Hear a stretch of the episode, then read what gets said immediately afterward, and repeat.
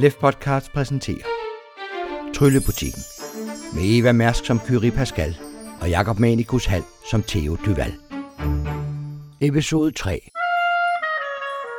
Tryllebutikken viser sig at være en større mundfuld for Kyrie og Theo, særligt da det går op for dem, at de ikke kan komme af med pakken med huset igen. Og tingene bliver ikke nemmere, da de møder flere af butikkens højst besynderlige kunder og må gemme en vareul for karnefikserne, heksejerne for jernbord. Kort efter fortæller den selvskrivende skrivemaskine Lambert, at monokkelmanden vil forsøge at bryde et af husets tre sejl ved at ofre det smukkeste menneske. Det skal åbenbart ske under en koncert i Domus Orkestre, som de begge er inviteret til.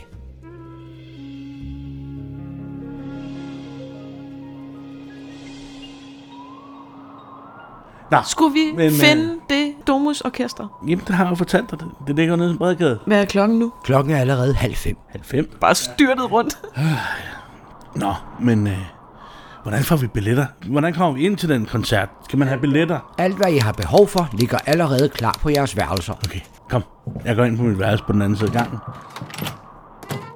Og ser, om der ligger nogle billetter. Inde på jeres senge ligger ikke bare billetten, men også de mest vidunderlige klædedragter til en gala i koncerthuset.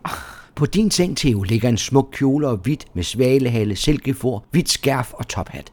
Og på din seng, Kyrie, ligger en vidunderlig Bordeaux selskabskjole med sorte blonde kniblinger, blonde handsker og en lille elegant pillehat med diskret slør. Står derinde og tripper og kigger op i loftet sådan. Du charmerer. Charmehus. Billetterne er tydeligvis til Domus Orkestre i aften kl. 20. Så vidt I kan se, er det billetter til en balkon. Okay, nu går jeg ned i det lager. Og så henter jeg min klarinet og kasse. Og så tager jeg det med op på mit værelse. Og nu har jeg lige brug for det tid for mig selv. Så jeg lukker døren, tager min klarinet frem og spiller en lille smule. Du sætter dig i vindueskammen og betragter, hvordan efterårsstormen river i bøgetræets grene og blade. Så tager du klarinetten til munden og begynder at spille. Karisma 19. 20. Dine fingre danser let over klarinettens tangenter, og musikken, som strømmer ud fra instrumentet, er som en varm hånd, der ærer efteråret til ro. Klarinettens toner fylder rummet med en varm og inderlig melodi, der passer til det gyldne skær, der trænger ind gennem vinduerne. Du lukker øjnene og lader dig fordybe i tonernes verden, mens de gyldne blade fra bøgetræet i gården falder som regndråber i gyldne, brune og flammende farver. Tonerne fylder rummet, flyder ud under døren, ud i gangen og ind på dit værelse, Curie. Snart fylder tonerne også dit værelse, og du mærker roen sænke sig over din krop og dit trætte hoved. Jeg har nullet rundt inde på mit værelse. Og det tror jeg, da du begynder at spille, ligger jeg mig ned på sengen og trækker vejret for første gang den dag og bare lige lytter.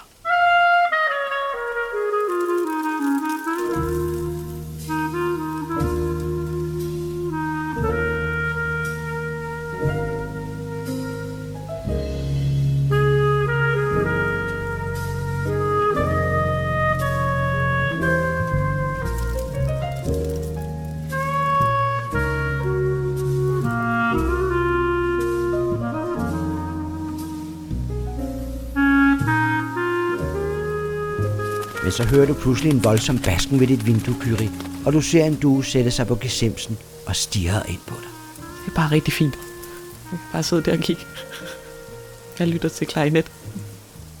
Jeg ignorerer den.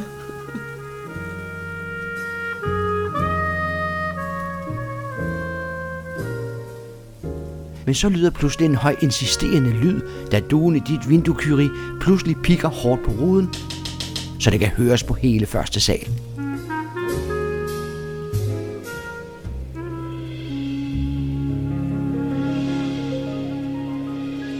Inden hos dig, Theo, afslutter du nummeret, og da tonerne æbber ud, kan du kun høre bladene i efterårsvinden udenfor. Jeg lægger klarinetten forsigtigt til side, så går jeg ud på gangen og går efter lyden. Da du bevæger dig ned ad gangen, lyder der igen tre høje tap på et vindue, og du kan nu høre, det kommer inden for Kyries værelse. Ignorerer den. Jeg banker lige på dørkampen. Øh, Curie, er du okay? Du stoppede med at spille. Du skulle ikke stoppe med at spille. Jamen, ja, det gjorde jeg. Men der sidder en due over ved dit vindue, og er rimelig insisterende. Det kunne være en kunde. Rejser mig op. Surt og går hen. Åbner vinduet. I det øjeblik, du åbner vinduet, hopper duen indenfor og ned på gulvet. Den ryster sine fjer og ser et øjeblik op på jer. Jamen, øh, velkommen til. Er det her eller fru? Du? Den nikker, da du siger her. Kom med den vej. Hvorfor snakker du med fuglen? Fordi det er en kunde. Jeg sætter hånden ned til den, Da du rækker hånden frem mod den, hopper den tillidsfuldt op på den. og så tager jeg den med nedenunder i butikken.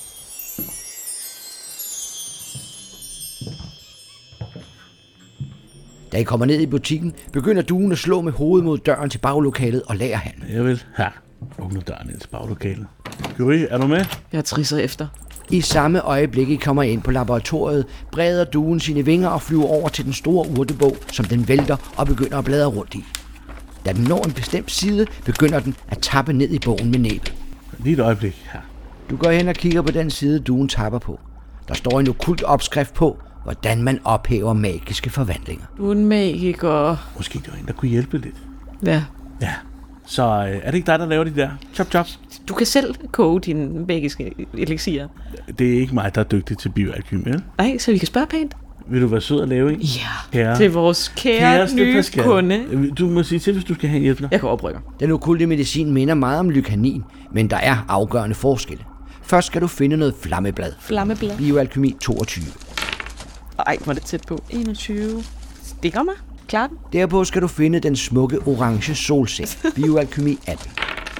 Og som det sidste skal du finde spejlblad. Bioalkymi 23.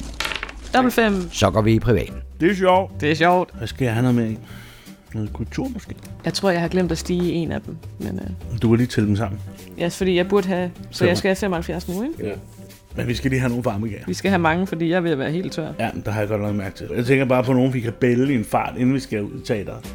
Da du er færdig med den okulte medicin, tager du gryden fra det bullerne blus og sætter den på marmorpladen, hvor den kan køle af. Duen venter tålmodigt et par minutter. Så hopper den hen til gryden og drikker lidt fra den. Og i samme øjeblik slår den ud med vingerne og flyver ud midt på gulvet. Her basker den voldsomt, og pludselig eksploderer den som en støvbold. Og der, midt i støvet, står nu en spinkel, men høj romarkaner i en rød robe med gyldne kanter. Han trods alt tøj på. Rundt ham hans hals hænger værdifulde guldkæder, og der sidder prængende ringe med ædelsten på de fleste af hans fingre. Hans øjenbryn er kraftige over de dyblæggende mørke øjne. Goddag her.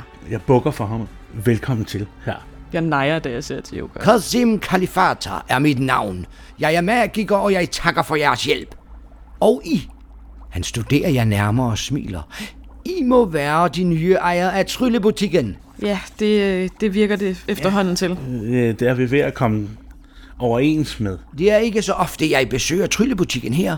Jeg kommer jo temmelig langvejs fra. Ja, det øh, ser sådan ud her. Hvor, hvorfra? Jeg kommer fra Aliasim, mit prægtige tårn i Kan, hovedstaden i Romanoth. Men, men herr Kasim, hvis jeg må spørge, hvad lever de så her? Kasim gør store øjne og ser på dig med øjenbrynen helt op i panden. Jeg kommer for at købe, siger han, og dasker til en velurpose i hans bælte, så den klirrer, og så var den fuld af tunge guldmønter. Og så skal jeg naturligvis også betale for den service at bringe mig tilbage til min egen krop. Han trækker på skuldrene og slår ud med armene. Jeg var netop på vej hertil, da der kom denne smukkeste due. Åh, hendes kuren var uimodståelig. Smuk og fed sad hun der og kaldte på mig. Jeg måtte lyde hendes kald, og jeg glemte næsten, at jeg nogensinde havde været et menneske. Og så forvandlede de dem til en due. Kasim ser forundret på dig. Så lyser hans ansigt op. Åh, oh, nej, de misforstår. Jeg havde allerede forvandlet mig til due for at komme den lange vej hertil. Ellers ville duens kuren nok ikke have virket så voldsomt på mig. Han smiler og bukker elegant. Ah, jeg ved, så den fik deres... Øh, lidt, det det kom lidt på afveje, kan man sige. Man skal sandelig passe meget på, når man forvandler sig til et dyr, siger Kasim og retter en advarende pegefinger mod jer. Tag for eksempel min fætter Tariq. Han elskede at være pingvin og brugte alle sine vinterferier som pingvin sammen med pingvinerne på sydkappens sneglitter. Men glæden over at være pingvin fyldte ham til sidst helt, og en dag vendte han bare ikke hjem fra vinterferie. Han er pingvin den dag i dag, og derfor kalder vi ham også Albatarik. Hvis de nogensinde finder ham, så er de velkommen til at tage ham med her. Så kan vi jo nok hjælpe ham. Ja, lidt. inden, inden vi lover for meget. Theo, hvad, hvad, skal, hvad, skal, hvad kan vi hjælpe dig med? Jeg kommer i det ærende at indkøbe intet mindre end fire blade tikvis, også kaldet draget. Mytologi 17. Det lyder som en meget sjælden for... Har vi noget? Det, det, vi kan... Øh, Vi kan, vi Kan kan, vi og vi kigge? kan kigge.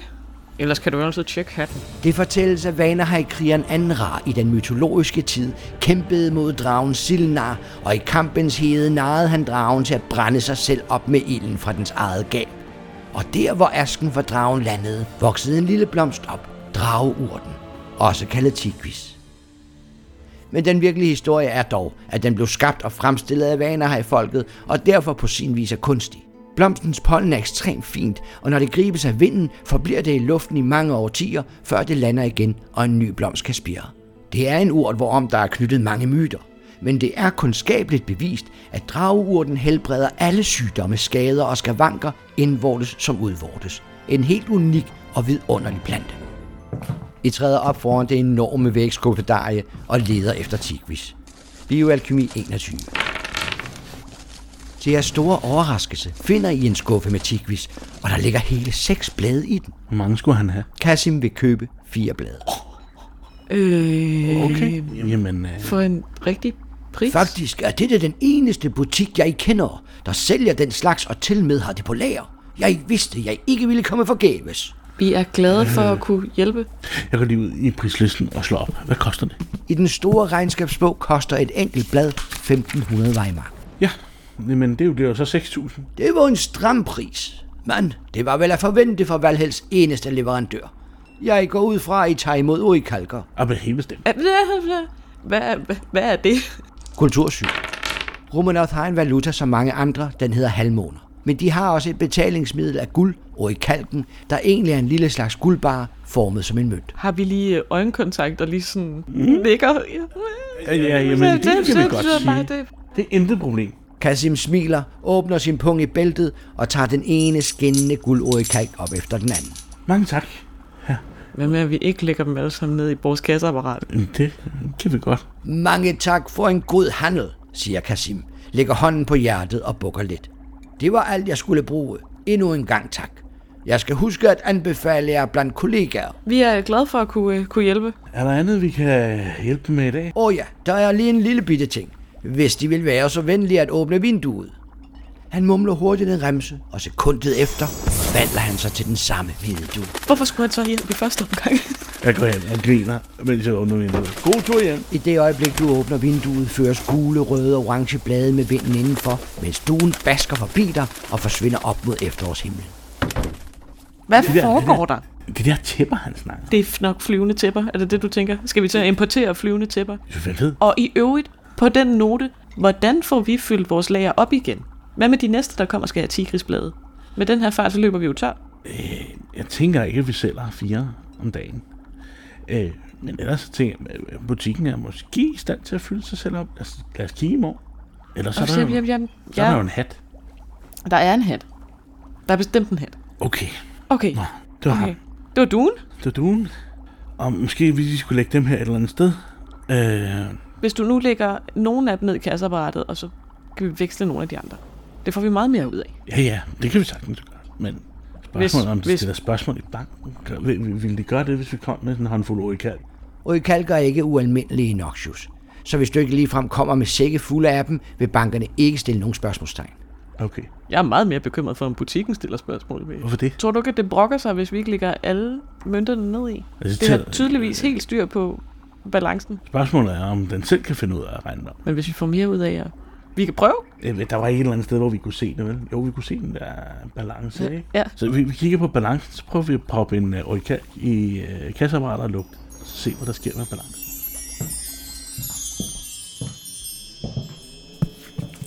Lige nu står balancen i den store regnskabsbog på minus 6.000 Det Weimar. passer jo mange. Og hvis vi putter en orikal i, hvad så? Så slår du de 6.000 Weimar ind, trykker på total, og skuffen springer ud. Og hvis vi trykker på den lige nu, så Får vi underskud. er det underskud på 6.000, så der kommer nok ikke nogen penge ud af den. Derpå lægger du orikalkerne i, en af gangen, og holder øje med den store regnskabsbog. Og for hver gang du smider en orikalk i skuffen, falder underskuddet i balancen. Ja. Kommer der Og hvor mange orikalker har vi tilbage, da den rammer 0? Han gav jer seks orikalker, og da du har smidt fem af dem i kassen, er balancen i nul. Det er meget godt. God bis. indtil videre? Altså, det ser ud som om, den tæller det rigtigt. Altså, i Vejmark. Så jeg tror slet ikke, vi behøver at gå ned og veksle den. Altså, vi får det rigtige... Vi får det rigtige... Det, Det- det tilsvarende Det ser beløb. sådan ud. Er det ikke sådan? Vi behøver slet ikke gå i banken. Jeg vil godt, jeg vil godt tage over i kalken, og så sådan forsigtigt, duk, tage den sidste. Lukker lige kasseapparatet. Og så trykker jeg på knappen overskud. Pengeskuffen springer ud igen, og I bemærker straks, at kalkerne er væk. Til gengæld ligger der 1200 vejmark i sædler. Det svarer til det overskud, som nu står i den store regnskabsbog. Okay. Så vi har vores egen bankbeholdning. Så lukker jeg kasseapparatet igen. Trykker det ud en gang til. Så er det tomt. Nu er kassen tom igen. Det er meget bedre end bank, det her. Det er meget... Det er meget, meget bedre end bank. Bare ned med dem der.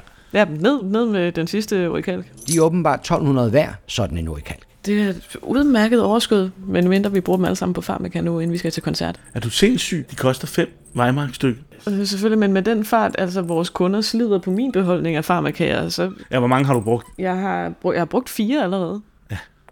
Det er 20 Weimar. Jeg tror, vi klarer det. Fint, fint, fint, fint. Okay, Nå. okay. Klokken er ved at blive mange, ikke? Vi skal til koncert. Åbenbart. Ja. Og nu skal vi have nogle farmager, så vi kan blive friske.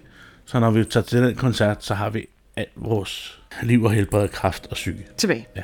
Hvordan virker den der hat? Kan den give os noget farmaka? Ja, det er jeg helt overbevist om. Jeg går ind til hatten. Så beder jeg om 8 stimul. Du rækker hænderne ned i tophatten og mærker straks en halvtung pakke mellem dine hænder. Det er en hel forsending af farmaka, der lige netop indeholder nok til, at I kan helbrede jer helt og tage så mange, I kan bære. Wow. Værsgo. Vi har vores egen hættebiomat. En hatomat. En hatomat. Men det er klokken 8, den koncert starter, ikke? Og vi skal lige igen snakke om, så tager vi til den koncert, og så finder vi ud af, hvad vi skal. Hvorfor er det, at vi overhovedet lytter til det her? At, går vi ud fra, at vi så kan slippe ud af det her bagefter? Vi skulle have spurgt ham der Casimiro. For fanden, det glemte vi. Ham skulle vi have snakket noget med. Det var selvfølgelig den mest lokale magiker, vi har haft indendør i dag. Ja. Nå, øh, altså jeg tænker, vi bliver nødt til at gøre det der, sådan, så sejlet ikke bliver brudt. Ikke? Jeg, jeg, jeg, jeg tror, der sker noget forfærdeligt, hvis det sejl bliver brudt. Og så tænker jeg, så må vi prøve at se, om vi kan finde ud af, hvordan pokker vi kan komme fri af det her i mellemtiden. Men lad os, lad os forløse det der en ting ad gangen. Jeg tænker, værdien falder voldsomt, hvis de her sejl er brudt. Okay, okay, men det, det øh, kan du, den kan blive sværere at sælge. Hvis du kan slippe fra alt det bøvl, og bare gå væk nu. Det er fint, så tager du rabat. Hov, vi skal da hænge de der drømmefanger. Skal vi ikke? Det gør du bare ind ved dig. Jeg, jeg, jeg, jeg, jeg tager posen med drømmefanger, og så går op på mit værelse.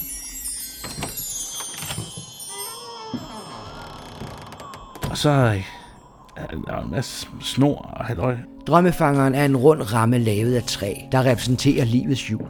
Inden i rammen er der spundet et net af tråde, der danner et mønster, som ligner et æderkoppespind. Ifølge troen placeres drømmefangeren over sengen, og den antages at lade de gode drømme passere gennem nettet, mens de dårlige drømme bliver fanget og ødelagt, når solens første stråler rammer dem om morgenen. Er den lidt ufix? Den er bestemt ufix i forhold til husets udseende og stil. Ja, Nå, jeg prøver at hænge så godt jeg nu kan. Den er let at montere i loftet af den store himmelseng. Den hænger godt og snorer lidt. Så tager jeg posen med den anden drømmefanger, og så gør jeg det ind siden af, så sætter jeg den ind for dig. og der står den rigtig fint. Hvad, Er, er, er butikken lukket nu? Vi ved, jeg, jeg kan godt prøve at sætte skiltet på. I det øjeblik hører I lyden af en stor bil, der standser op ude foran butikken. Hvad for en slags bil? Gennem vinduet kan I se en stor sort kantet Ludvilla vare med hvide dæk og kølerfigurer. Ud af den træder fire brede, muskuløse mænd, ens klædt i sort jakkesæt, hvide skjorter, grønne slips, solbriller, hat og radio i øret. Det der, det er... Den ene af dem åbner bilens bagdør, og ud træder en pige på omkring 14 år i en elegant hvid silkekjole og blinkende diadem i det sorte hår. En anden mand træder i forvejen og åbner butiksdøren for hende, og således eskorteret kommer hun ind i tryllebutikken. Hendes hud er porcelænshvid, læberne smalle og lyserøde, hendes øjenbryn markante og øjnene unaturligt blå som is. Hun er pæn, men også skræmmende på en eller anden måde. Ikke det smukkeste menneske. Kom endelig indenfor. Hun går direkte hen til disken, der går hende næsten til skuldrene. Jeg stiller mig op med mit store, velkomne smil. Velkommen til butikken, folk. Goddag, frøken. God aften. Jeg er Luciane. Jeg er prinsessen. Pr- øhm, prinsessen er hvad? Ved vi, øh, har vi en... Øh... Ride Noxius er i dag en republik, og de tilbageværende prinsesser bor i sikkerhed i Chateau Ricard, så det kan ikke være nogen af dem. Du er prinsessen. Ja, javel. Selvfølgelig. Øh, prinsesse er... Ja, du må, vi er lige ankommet. Øhm, Jeg er kvarterets eneste malahim, og derfor er jeg prinsessen for alle vulgare bastarder og dæmoner. hvad, Ja, naturligt. Lad mig også hilse jer velkommen. Det er godt at se nye ejere i tryllebutikken, men det er jeg sikker på, at jeg har hørt før i dag. Ja, Hvad kan vi hjælpe dem med? Udover at hilse på tryllebutikkens nye ejere, er jeg kommet for at hente mine glassko. Dine sko? Glassko, om jeg må bede. Der er koncert i aften, så de burde være ankommet. Ja, øh, men vi kan da lige gå ud og kigge efter dem. Ja, gør de det. Gå ud i- baglokalet. du har styr på den der hat. Glassko? Ja, men hatten, hatten har vel nogle glassko til hende. Det ved jeg sgu Til prinsessen af det okulte samfund, som det åbenbart er her. Det lyder som, det er en bestillingsvare. Lad os lige kigge på hylderne først. Kigger rundt. I kigger rundt, men der er ingen hylder på lageret til sko. Kig i hatten. Du har, du har styr på hatten. Okay, okay. Og da I nærmer jer tophatten, bemærker I begge med det samme den glasæske, der står på tophattens skygge. Inde i glasæsken står de fineste, højhælede glassko. De ligger her allerede. Selvfølgelig var det det. Jeg, jeg kigger sådan lidt på dem. Nej, hvor er de flotte. Nå, De er smukke i deres simple og skrøbelige elegance. Og når lyset falder fra en bestemt vinkel, danner de regnbuer omkring sig. prøv at se, hvis man lige De er helt enormt smukke, men det er ikke det mærkeligste. Der er, er et par sko. Ja, ja, ja. ja. De, de, er, de er vanvittigt smukke. Jeg vil gerne selv have et par. Vi bliver nødt til at snakke med hende om, hvorfor hun er prinsesse af et okult samfund. Okay. Kom. Ja, ja, ja. Men uh, lad os gå ud til hende.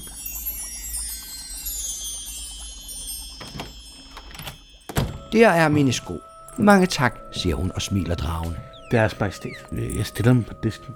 Som prinsesse af det okulte samfund. Vi, vi er jo, jo ret nye. Ja, ja, I er sandelig nye, smiler Lucienne. Det ved vi. Øh, hvem er vi i denne sammenhæng? Det er os, svarer Lucienne og peger på sig selv.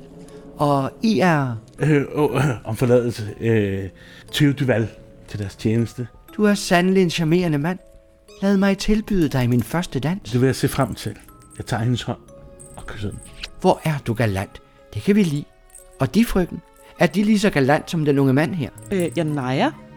Kyrie Pascal, deres majestæt. Kyrie Pascal. Dejligt at møde dem. I ligner lige netop sådanne folk, jeg kan lide. Hvad skal det betyde? At der altid er plads i mit hof til folk som jer. Øhm, mange tak for øhm, tilbuddet, men jeg har det... det øhm, tak skal de have. Jeg tripper lige et par skridt tilbage. Uh, uh, uh. Men måske ved hun, hvor det smukkeste menneske er. Deres majestæt, inden de går, må jeg have lov at stille med spørgsmål. De, min kære ven, må stille alle de spørgsmål, de har lyst til. Her til aften leder vi efter det smukkeste menneske. Åh, oh, de taler om koncerten. Det er korrekt. Er det måske der, jeg kan få den første dans? Hvis ellers vi kommer hele vejen til finalen, smiler Luciane. Finalen, gentager hun og slår ud med sine små hvide arme. Det sidste nummer, der tjener som kulminationen af koncerten, valgt med omhu for at efterlade et stærkt og mindeværdigt indtryk hos publikum. Der skal de få deres dans. Men det smukkeste menneske er nu vigtigt for os i aften. Det ved vi. Det er jo historiens omdrejningspunkt, og netop derfor vi alle kommer for at se forestillingen. Forestilling. Hvad? Det er en dæmonkoncert. Kan de fortælle os lidt om, hvordan det kommer til at foregå? Det er vores første koncert. Dirigenten Lahum Baton byder op til en koncert. En komposition, der omhandler det smukkeste menneske. En forestilling, der bliver lagt op til alt det smukke. Men i sandhed viser det sig at blive nervepirrende, da monokkelmanden kommer midt under forestillingen og bortfører det smukkeste menneske, netop som han spiller kompositionen Det smukkeste menneske på harpen. Hold øje med harpespilleren, Bellomo al dente. Smuk mand lige til at tykke i. Er denne al dente øh, det smukkeste menneske, eller er det, øh, Han er et smukt menneske, og i forestillingen spiller han det smukkeste menneske. Er det, er det dem, der holder koncerten? Selvfølgelig er det os, der afholder koncerten. Til ære for jer naturligvis. Det er kun ment som en hjælp. Ja, det er det. I hvilken anledning? I anledning af jeres komme. Det uundgåelige vil ske, og forestillingen i aften er kun til for at skabe de bedste rammer til jer, så I kan vinde forestillingen. Ikke sandt? Vi skal i hvert fald... Ja, vi skal prøve. Ej, vi, det skal vi. Tonerne fra det smukkeste menneske vil lokke monokkelmanden til. Det var jo de toner, han selv hengav sig til i sin tid, og ved at hengive sig til de toner igen gennem et ofre, vil Nvidia-sejlet brydes. Kan I hjælpe os? Vi kan klappe, Som musiker så vil jeg sætte stor pris på deres prægtige bifald, men... Uh, ja. Nå, Vi må hjem nu og forberede os. Vi ses til koncerten. mange tak for besøget deres højvelborgenhed. Og betalingen, deres majestæt? Åh, den bliver skam ordnet automatisk. Vi ses senere. En af mændene tager glaskassen op fra disken, og så forlader de butikken. Jeg går hen og lukker døren og holder den lukket. Det er en dæmonkoncert. Vi skal ikke til en dæmonkoncert. Ligesom jeg troede, at dagen ikke kunne blive mærkeligere, så kommer der en dæmonprinsesse ind i vores butik og fortæller os, at den koncert, vi skal til for at redde det smukkeste menneske i verden, arrangeret af hende. Og så skal hun have glassko. Hvornår holder det her op? Altså, det kan jeg ikke svare dig på. Men måske lad være med at tilbyde den første dans til dæmonprinsessen næste gang. Tilbød jeg den? Det lød meget sådan. Øh, Gør jeg det? Ja, Nå, ja. Undskyld mig, men, men det kan godt, være, det, det, kan godt være, det er flotte sko, men så flotte sko var det heller ikke. resten var også meget pænt. Øh, beklager, jeg kan ikke kyri, jeg kan ikke lade være. Det ligger i min natur. Det, det, og, det, og så må din natur bare selv overleve i aften. Sanse 8. 13. Pludselig hører I begge en lyd i det fjerne. Det lyder som en ringeklokke. Ringklokke. Lyden kommer ud fra baggården. Hvad er nu det? Der slår standeruret oppe på kontoret syv tunge slag. Den er syv. Og skiltet på døren vender sig til lukket. Okay, ud og åbne. Så skal vi klæde om. Så skal vi til Okay, ja, ja, ud til bagdøren. ja. ja ud til bagdøren. I løber ud til baggården, åbner den og stiger ud i den bladomsuste gård, hvor den lyngule tandem står af sig selv og kører lidt utålmodigt frem og tilbage, mens den ringer med sin fine ringklokke. Åh, oh, jeg elsker det. Skal skal vi køre på den der tandem op Ja, til den men der vi skal først klæde om. Okay, og hvornår skal vi afsted? Skal vi afsted nu? Jeg ved ikke, hvor langt, hvor langt er der derhen. Det er dig, der har set. Det tager 10 minutter. Det tager et kvarter at gå. Okay, vi skal klæde om. Kultur 5. 5. Det er en klassisk koncert, og derfor kutyme, at man kommer i god tid, så man kan konversere med de øvrige koncertgæster. Ikke senere end en halv time før koncertens start. Men Theo, jeg kan ikke finde ud af, jeg skal ikke minkle Så må du tage min arm. Så må vi øh, prøve at klare og være helt stille. Jeg kan snakke med akademikere og med de andre akademikere. Jeg kan ikke snakke med nogen, altså, øh, det er jo slags det, det, teatermennesker. det, det kan jeg til en vis grad. Men lad os, øh, jeg forstår jo nok ikke deres lingo, og det, det de snakker om, men øh, lidt, lidt small talk kan man jo altid. Ikke?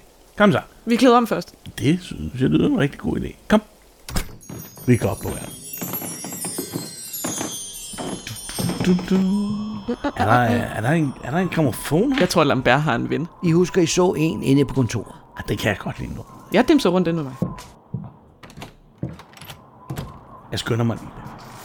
Inde på kontoret finder du let den store gammeldags og mekaniske gramofon med nålehus og højtalerrør. Men i det øjeblik, du griber fat i den, begynder den at tale.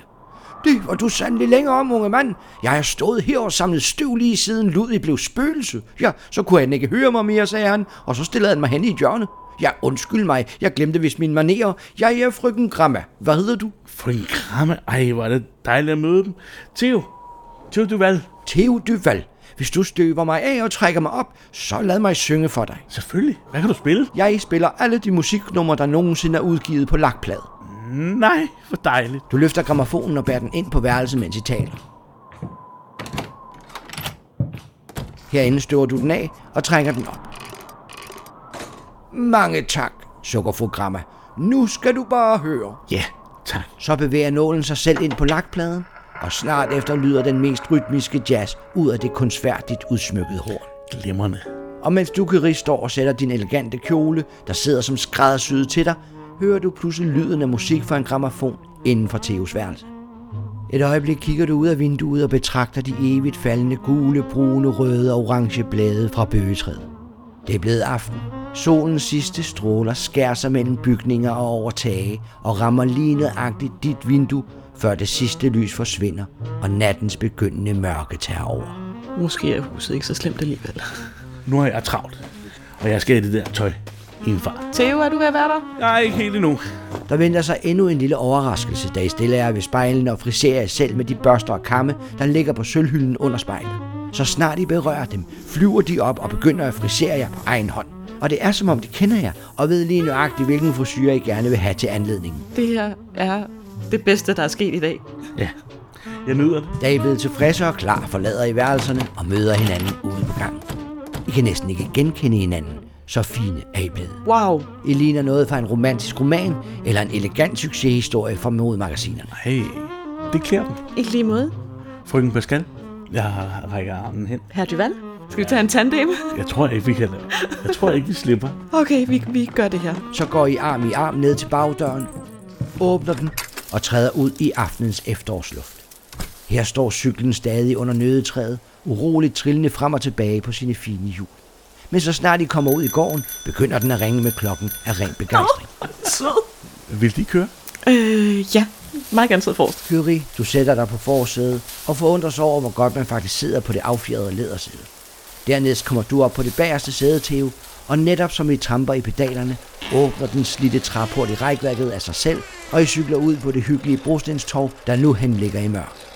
Herfra cykler I ned ad stridestrædet mod grusvejen, da du, Kyrie, bemærker et underligt håndtag med en rød kugle at gribe i på tandemens tværstang, men der er ingen gear på denne cykel. Theo, hold lige fast. Okay. Jeg prøver at trække i det. Du griber fat i håndtaget og skubber i det, og i samme øjeblik mærker I begge, hvordan farten øges betragteligt, og pludselig letter først det forreste og kort efter det bagerste hjul fra jorden. Direkte op over byens hustag.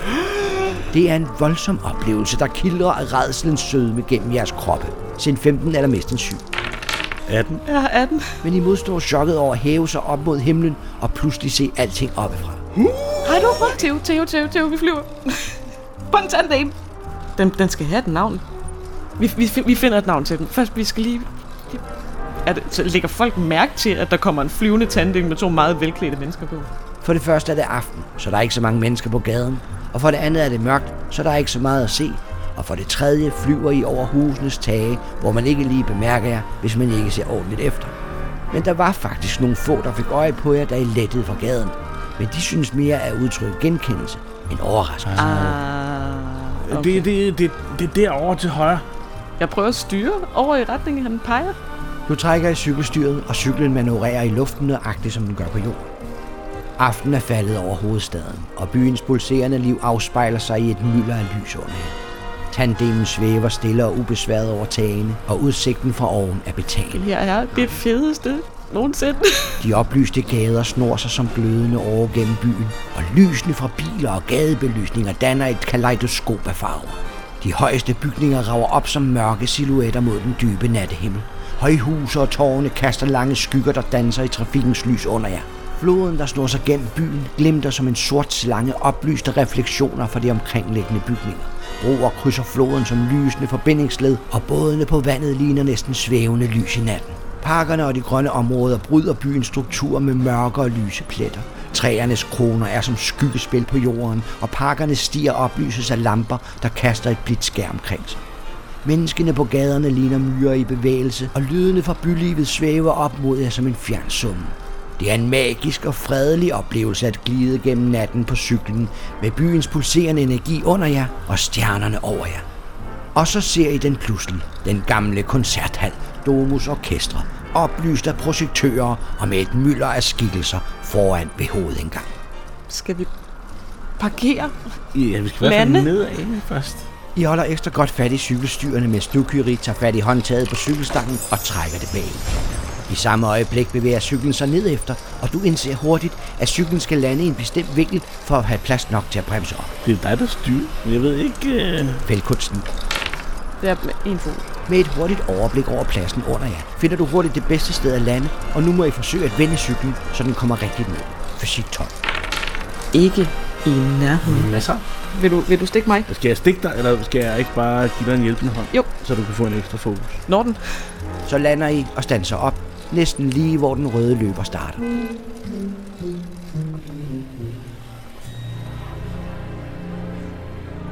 Her er et virvar af folk i alverdens klædedragter. Nogle fine og elegante som jeres, andre mere prangende med masker, som var det et karneval. Skulle vi have haft masker på? Jeg tror, der ville have ligget masker, hvis vi skulle bruge masker.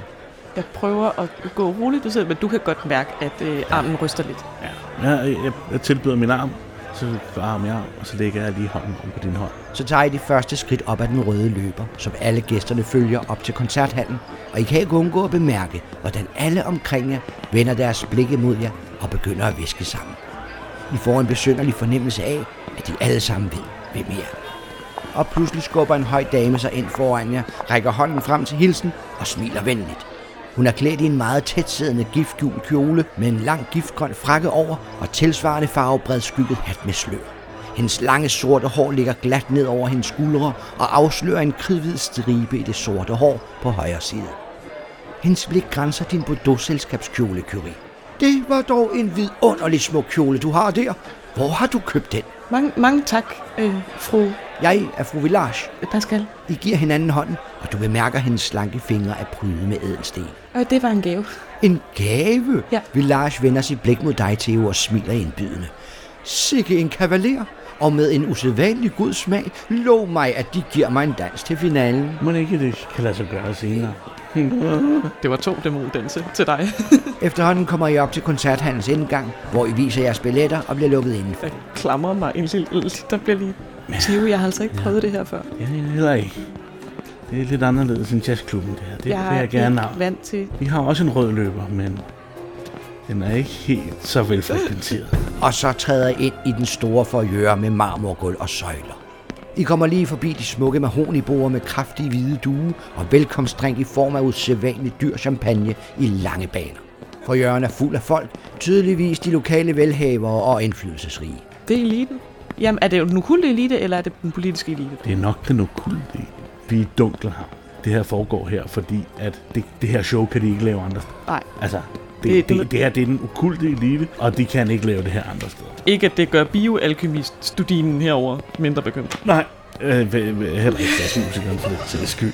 Det må da være Theo Duval og Curie Pascal, lyder en dyb stemme, og en stor, kraftig mand med cykelstyr over skæg, cigar og kjole og hvidt træder jer målbevidst i møde. Vi stopper op og vender rundt mod ham. Ja. Stille og roligt. Sanse 11. Ja. Træt.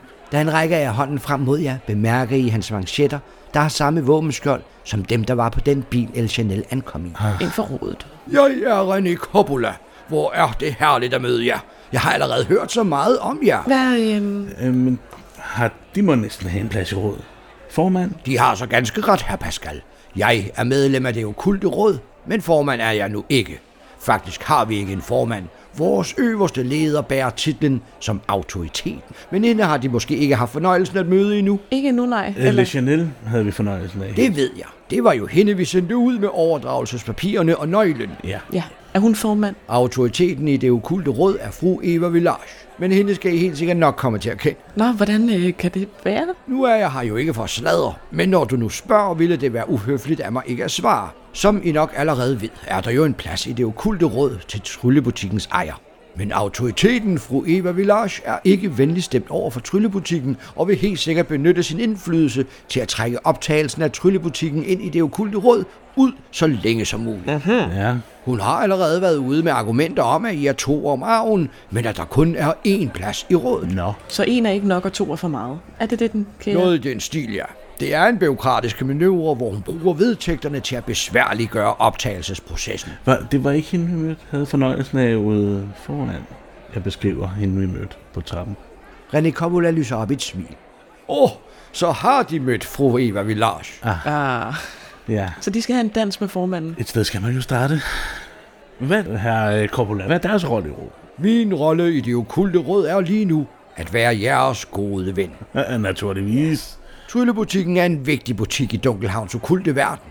Vi har brug for den. Ja, vi er stadigvæk lige ved at finde os på plads i. Ja. Vi er jo bare glade for, at der er kommet nye ejere. Rent ud sagt var Ludvig ved at blive lige lovligt gennemsigtig til sidst.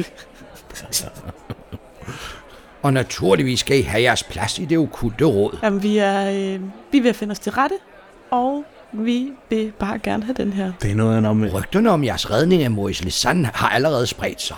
Maurice er en ven af det okulte råd. Han hjælper os gerne, når vi har brug for hans øh, styrke. Vi er, Ja. vi, vi er meget glade for at kunne hjælpe. Ja, og øh, der er nogen, der er mere begejstrede for det sande end andre her. Han er en sød og fyr, når han ellers øh, kan holde sig i skinnet. Og man så må sige. Skal vi ikke lige have en velkomstdrik? Han vender sig mod bordene med de blanke skinnende glas og rækker jer et vær. Men nu bliver det jo snart alvor, siger han og rynker øjenbrynene. Vi er her jo alle sammen for at bakke jer op, så I kan gennemføre forestillingen til alles tilfredshed. Det er jo jeres opgave som hovedroller, griner han, drikker af champagnen og slår hånden ud mod for Jørgens høje bagvæg, hvor der hænger en kæmpemæssig plakat. Og først nu opdager I, at det er jer to, som er malet på plakaten. Nej, nej, nej, nej. Shit, mand. Kan du spille musik? Bare rolig. Det er ikke jer, der skal spille musikken. Det gør orkestret Vola under ledelse af dirigenten Le Humbaton. I skal jo spille hovedrollerne. I hvad? Som det står på plakaten. Curie Pascal og Theo Duval i forestillingen Det smukkeste menneske med monokkelmanden, spillet af en endnu ukendt deltager. Ja vel, øh, vi har desværre ikke modtaget manuskriptet endnu. Øh. Jamen, der er skam intet manuskript. Ingen ved, hvordan historien vil ende. Det er vel nærmere som en slags gladiatorkamp. Man kender kampens deltagere, man kender konceptet, men forestillingen er uden manuskript. Den bedste vinder. Vi havde, vi havde lidt en, en, formodning om, at vi skulle finde det smukkeste ven, menneske og følge det hjem, men det er måske lidt mere overført. betydning. Alt her er i overført betydning, men det er ikke sikkert, det gør nogen forskel for jer. Hvordan ved vi, hvem monokkelmanden er? Er der nogen, der kan sige det? Som det står på plakaten, monokkelmanden spilles af en endnu ikke kendt deltager. Vi ved jo ikke på forhånd, hvem monokkelmanden vil manipulere til at udføre sine onde gerninger. Dog er der altid en bestemt ting, der afslører monokkelmanden. Monoklen. Monoklen. Men det vil sige, hvis vi nu bare finder det smukkeste menneske rigtig hurtigt, og så går vi hjem, inden koncerten starter. Jeg er bange for, at det ikke helt er sådan, det fungerer, Pascal. Hvordan fungerer det så? Det ved jeg For ikke. jeg skal ikke op på nogen scene. Det tror jeg, du bliver nødt til. Theo? Vær opmærksom på harpespilleren.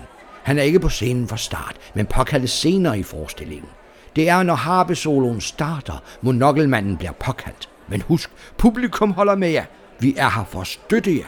Så kan de, kan de, kan de hjælpe os? Okay, der er nogen, der spiller, og så spiller harpen, og så vil monokkelmanden finde ud af, at det smukkeste menneske er den, der spiller harpen, og så vil han begynde at jage. Men altså, det er jo som om, det er et, en forestilling. Selvom vi skal jage ham under scenen, så må det stadigvæk være en forestilling, som de kan se. Men, okay, så, så Jeg tror, vi er på menuen. Vi skal serveres og spises i små bidder til blandt andet en dæmonprinsesse. Og netop som du nævner hende, ankommer hun til koncerthallen. Jeg giver dig en albu. Omgivet af sine fire livvagter, klædt som en prinsesse, efterfulgt af hendes hof af spraglede figurer. Jeg har sådan en fornemmelse af blanding af sådan en folkeskole nøgenhedsmareridt og så sådan en psykedelisk drøm. Se der, der kommer hun, visker René Coppola. Prin- prinsessen? Jeg går ud fra, at I har mødt hende. Ja, hun var forbi butikken. Ja, hun hentede vel glasskoene. Dem havde hun også på sidste gang, hun inviterede til et arrangement som dette. Lige præcis de glassko. Ja, netop. Det er glassko, der gør, at hun ved finalen kan fremstå som en voksen kvinde. Ad.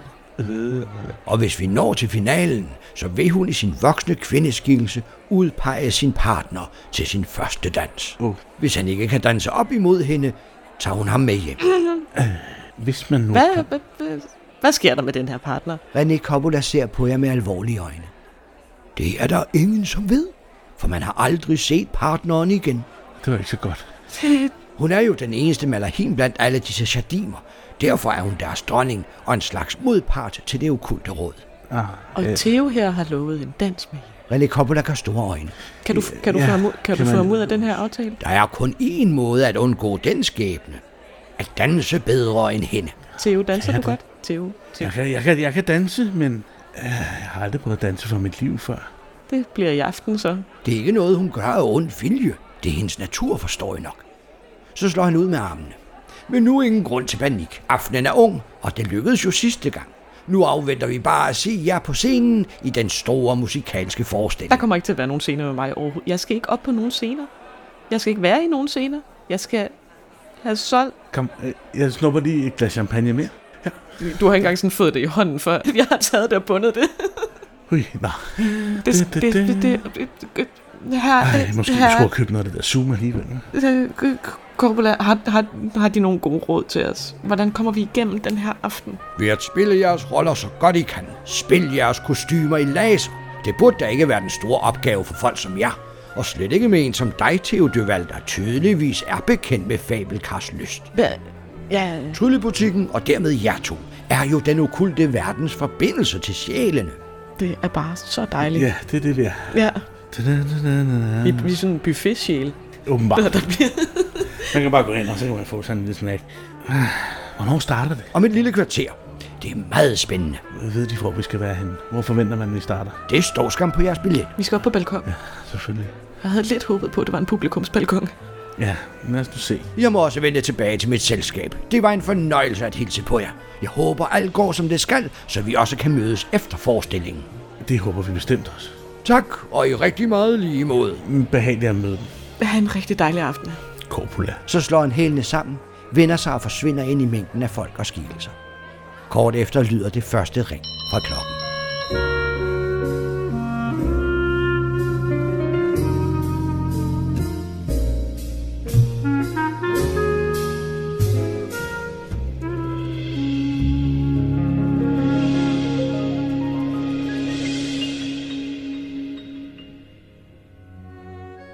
Du har lyttet til LEF-podcasten Tryllebutikken.